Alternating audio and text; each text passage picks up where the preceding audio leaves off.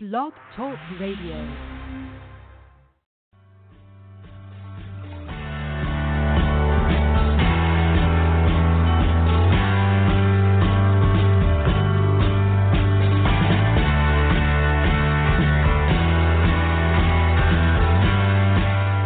Welcome to the Natural Running Network.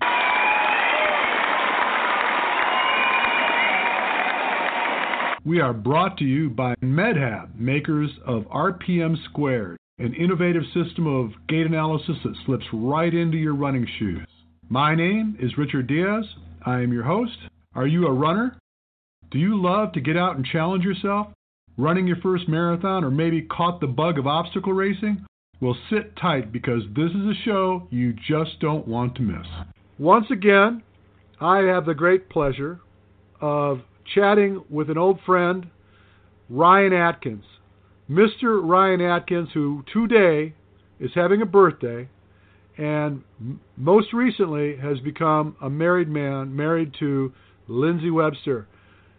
Congratulations on your wedding and happy birthday, my friend. Thank you very much. It's uh, it's nice to talk to you, Richard. It's been a while. You know, we were going to connect at Monterey, and I don't know what the hell happened. You you went off one way, I went off the other. And to, truth be told, I left early. I got out of there. So, but I would have liked to have been able to connect Yeah. with you. Had a great race. Yeah, no worries. Uh, so it's hard to connect with people at races sometimes. There's so many people around, and uh, unless you kind of have a designated meeting spot, you uh, cross paths. Yeah, yeah, I know. I and I I should have took that for granted, but uh, it is what it is. You had a great race. You beat my boy Hunter. Um, I was I was really disappointed to see that happen, but you know it is what it is, right? Yeah. It was a good race. I mean, and you you took him out again recently, right? Where was that? Palmerton. Yeah. Yeah. Palmerton was, uh, I guess, last or two weekends ago. Yeah, Weekend. yeah. Well, I got some interesting questions for you, but I'm going to save my questions to the very end because I promised some folks on social media that I would address some questions that they had for you, and if you're game, I'd like to be able to run those by you. All right. No worries. Okay, first of all, you got some birthday wishes. Um, Chris Cow said that he would like me to wish you happy birthday from us, and I don't know what us is unless he's got a mouse in his pocket, but uh, he says happy birthday. Uh, there's a bunch of interesting questions, but this one's pretty good. Uh, and I don't even know whether you know these folks or not. So, but I'm going to give you the name, and you can contend with it as you like. But got a gentleman by the name of Anthony Middleton. Do you know him? Okay. Do you know him? Yeah. Okay. So he Yeah. says, he says, ask Ryan Atkins which character he would be if he was a Marvel Avenger. Ooh. A Marvel Avenger, eh? Yep. A tough one. Um,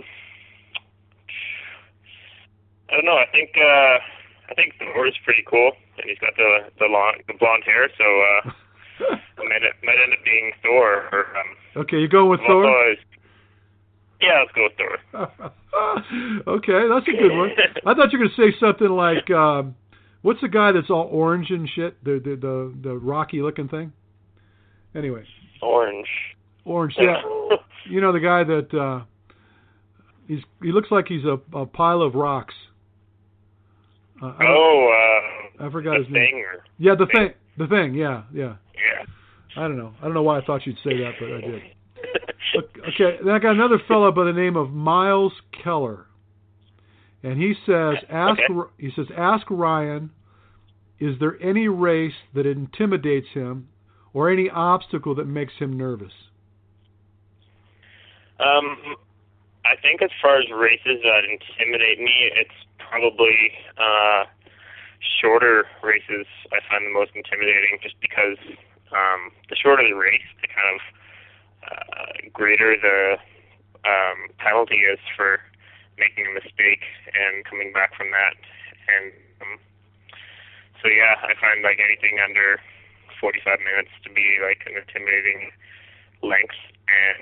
Far as obstacles, um, I think every obstacle that has like a potential for failure is intimidating because you just never know if you're gonna kind of slip and mess up and um, you know either have to do 30 burpees or have to redo the obstacle or something because a lot of these races are pretty tight. So uh, one little mess up on something you've done a hundred times could cost you a race.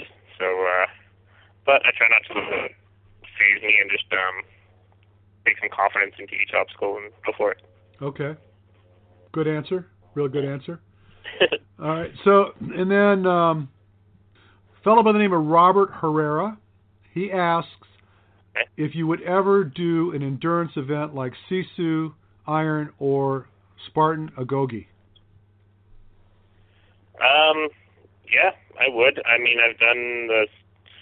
I won the Spartan Winter Death Race uh, a few years ago. I think it was the last death race they had, Winter Death Race they had in 2014 and I had a lot of fun there. Um, for me, it was kind of like a do and experience it sort of thing. Um, as far as ultra endurance events, I'm more inspired by just doing really uh, big um, objectives, like in the in the mountains, whether it's like uh, traverses or link ups or things like that. Things that are you know as long as a sisu or um, you know. Agoge type event, but where it's just um, it's not an organized formal event. It's more uh, more just you and a partner um, in a beautiful setting trying to do something cool. Ah. So that's to me is a bit more. Yeah, to me it speaks to me a little bit more than the um, events that you kind of sign up for. But uh, yeah, I like to try everything at least once. So why not? Okay. There's another fellow by the name of Cody Higgs. Actually, Cody's been out to see me before.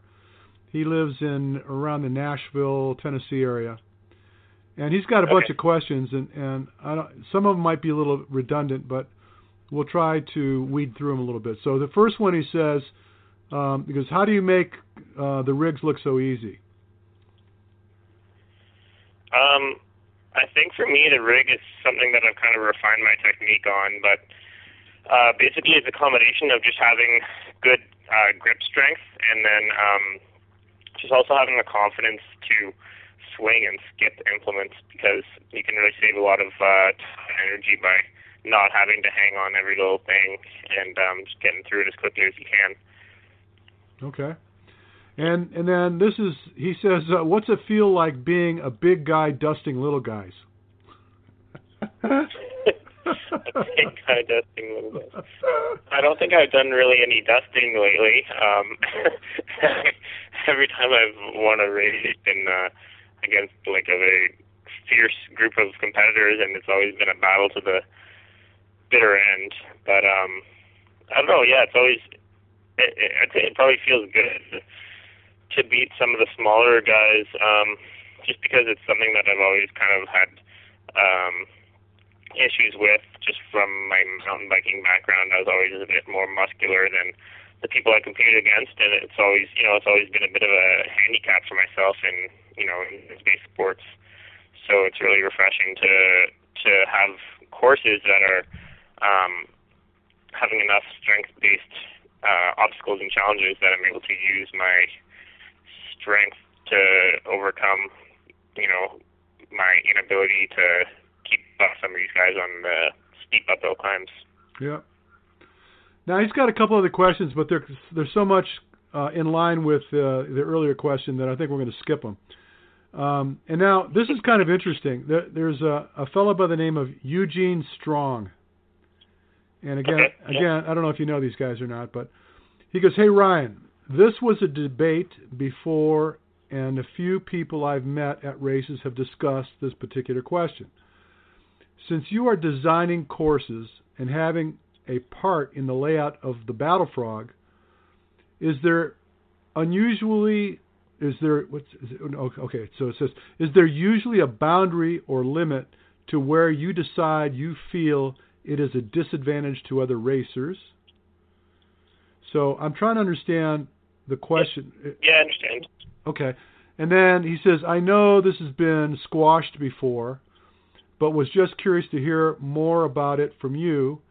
And where do you personally draw the line? This is also directed to people who design the course and run it as well. And he said, "Happy birthday too." cool. So, um, yeah, this subject is something that I've kind of thought on quite a bit because, um, I mean, there is definitely the potential for a conflict of interest there. Uh, I think the kind of main arguments that I kind of always come back to would be that um, I would never design a rig or an like an obstacle where it's you know gonna decide the outcome of the race like for sure and design it in a way that you know only I could do it. So, um, for example, in Toronto, someone else designed both the rigs, and I didn't see either of them until the morning of the race or their layout. So I mean, I wasn't really at an advantage there. Um, I think the other side of things is that people like I have uh, kind of a duty to design a course for for people to enjoy. It's not my job to design a course that only I can do, if you know what I mean. Yeah. So um, I've only my first and foremost, and I guess this is kind of more speaking to like a a, a perspective and um, like a point of view, I'd say opinion, but I've always tried to design courses that have been um, first and foremost like things that everyone will have a good time on and that will suit the greatest kind of bell curve of people to enjoy. And obviously, I think I lie at one end of that bell curve, and I think that some of the other people lie at another end of the bell curve. That we have to just say, okay, like we can't necessarily appeal to those masses, but the the middle part of the bell curve, where you have the most people trying to get the most enjoyment, that's where I've always tried to design courses for. And I guess people just have to kind of take my word for that because I have never even come close to designing a course for myself because if I did that, I could very easily design a course where I could have, you know, a 20, 30 minute lead on the next person and um, it would be very obvious and I would never try to do that. And um, finally, my like full point of view is that you know when you're when you're working setup for these events, you're on your feet for 10, 12 hours a day. You know, marking course, setting things up, helping with builds. like by the time the race rolls around, you're pretty much exhausted. You haven't really had to train properly all week, and um, you're smoked. So it's pretty much the worst preparation you could possibly have for a race. So any slight advantage you might have of knowing the course knowing, you know, a left hand and then a right hand, and um, I think is more than offset by the fatigue you accrue uh, coming into the race. That's a really but good yeah, point. Those are kind of my three points. that's a really good point. Uh, you know, I guess that's something that people aren't even considering is that if you're out there humping that thing the day before, week before, you're beat down by the time it comes to yeah. race. You probably don't even want to look at the course anymore. You know? yeah. Exactly. Yeah. All right. So, uh, all right. That that that takes care of the the questions from the social media. Now, you ready for the good ones? Okay. Ooh. These are mine. Yeah. These are mine. all right. So now right. we're going to try to play devil's advocate here for a minute, and I appreciate Right. if you feel like it's stepping stepping too deeply into your business, but I'm going to ask you anyway. Okay. Here's my question. I even wrote it down. I want you to step outside yourself. I want you to put on your coaching hat and tell me what you think it's going to take for Hunter McIntyre to beat you at Spartan World Championships. So let me be clear on the question. Let's just say that you decided you are no longer going to race, but there's a guy just like you that's going to be racing. Now you're a coach. You're an independent coach. You're a mercenary. And Hunter McIntyre comes up to you and says, Look, what do I need to do to beat this guy at World Championships? Where would you take it?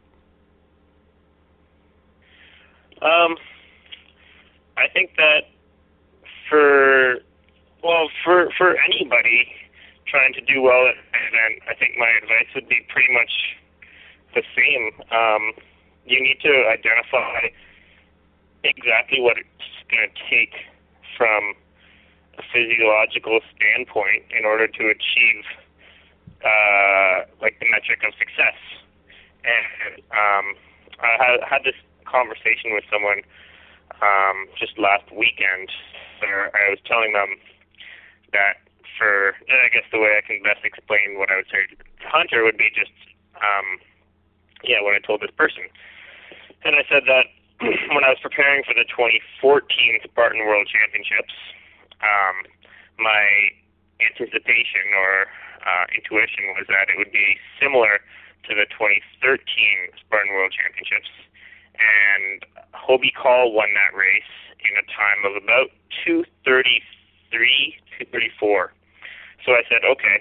I looked at the elevation profile for the race. I looked at how many obstacles there were, and I looked at approximately how long each obstacle would take. And um, I went and I recreated uh, a workout at a ski hill where I did the same number of the same distance, the same number of feet climbed and descended, and the same number of mock obstacles, which would, you know, which could be, you know, doing 30 burpees, or it could be a 100 yard swim, or it could be jumping over a uh, six foot fence five times, like whatever it was, simulate an obstacle. And I did this for um, until I hit the right numbers. And when I finished, my time was three hours and 22 minutes. And so I said, okay, uh, that, I think that if a similar athlete to Hobie shows up in 2014, that I will, and with similar fitness, that I'll beat them by about 10 minutes. And so I ended up that course in three hours and I think 23 to four minutes. So I was a couple minutes off, but Jon Albon came out of nowhere and blew me out of the water. Well, by a minute or so. So that was something that I couldn't prepare for. But I think that once you take into account, and I mean Tahoe is at elevation, so you need you would need to take that into account too. But if you can get as much information as you can, and we do have information on the last year's Tahoe race, and then re- replicate those factors, and then if you can hit those numbers in a training session, then I think that provides the confidence and um, you know, knowledge of how to push yourself to achieve that goal. And I mean, I think that's I would tell Hunter to prepare to basically look at where you are now, where you need exactly where you need to be on race day, and then you need to develop a plan to move all your weaknesses up enough um, to close that gap and for a lot of people that may not be feasible, but for some people it is. And so that's, I mean, that's how you would do it. That's a good answer. That's a really good answer. Now, so what you're basically talking about, and incidentally, I've been toying with the idea of writing a book. And if you use this later, I'm going to find a way to sue you. But here it comes. I call this challenge specific training. You know, in sports science, they talk about sports specificity. And essentially, what mm-hmm. you're discussing is sports specificity, where you you're basically analyzing the challenge and you're trying to mimic the challenge as best you can in order to, you know, very summarily break down the barriers and, and come out ahead and know you're and have the confidence to know that you have the capability of doing it.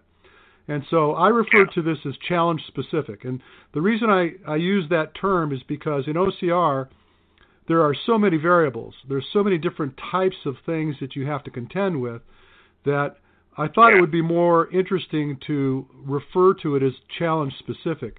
And so, as you suggested, there's things that you're incapable of doing well and things that you're very good at, and you want to try to break down the things that you're weakest at, and then you know summarily improve upon them. And so, I think it's a great idea. But so, my next question to you is, uh, in a situation like that, in your situation, how often did you employ this type of training? I'm assuming that you had dedicated training where there was days that you were you're focusing on your running, days you're focusing on your grip strength and what have you, and then there was the days where you try to put it all together under those circumstances. How often did you do it? How many times did you do it in the course of training? Um, well, yeah, I test myself every two or three weeks with um, with simple kind of uh, just general fitness type tests, and those are usually either like a five kilometer time trial or uh, a hill climb that I can go and do easily and repeatably. Um, so those give me pretty good markers. But then I also um, would do, you know, those um, specific tests probably twice a season total um, because they are really tiring and um, they take a lot out of you. And right now, you know, I do race a lot, so a lot of those big efforts are saved for racing and not for um, testing. But uh, yeah, I'd say about twice a season, maybe once every two and a half, two two months, two and a half months. Yeah, it's a well thought out answer, and I was only kidding about the law- lawsuit thing. All right. okay, so the next question I have for you is uh, going into the world's toughest Mudder this year. There's a, it's a two man effort. I'm assuming that's going to be what you're after, right? Yeah. And is your partner Jon Albon? Yep. Okay, so the two of you guys are going to go out there and you're going to try to rack down 100 miles plus to make 100,000 bucks that day. Mhm. I guess my first question is: You pretty confident that you guys can bust out that 100 miles? Yeah. Yeah.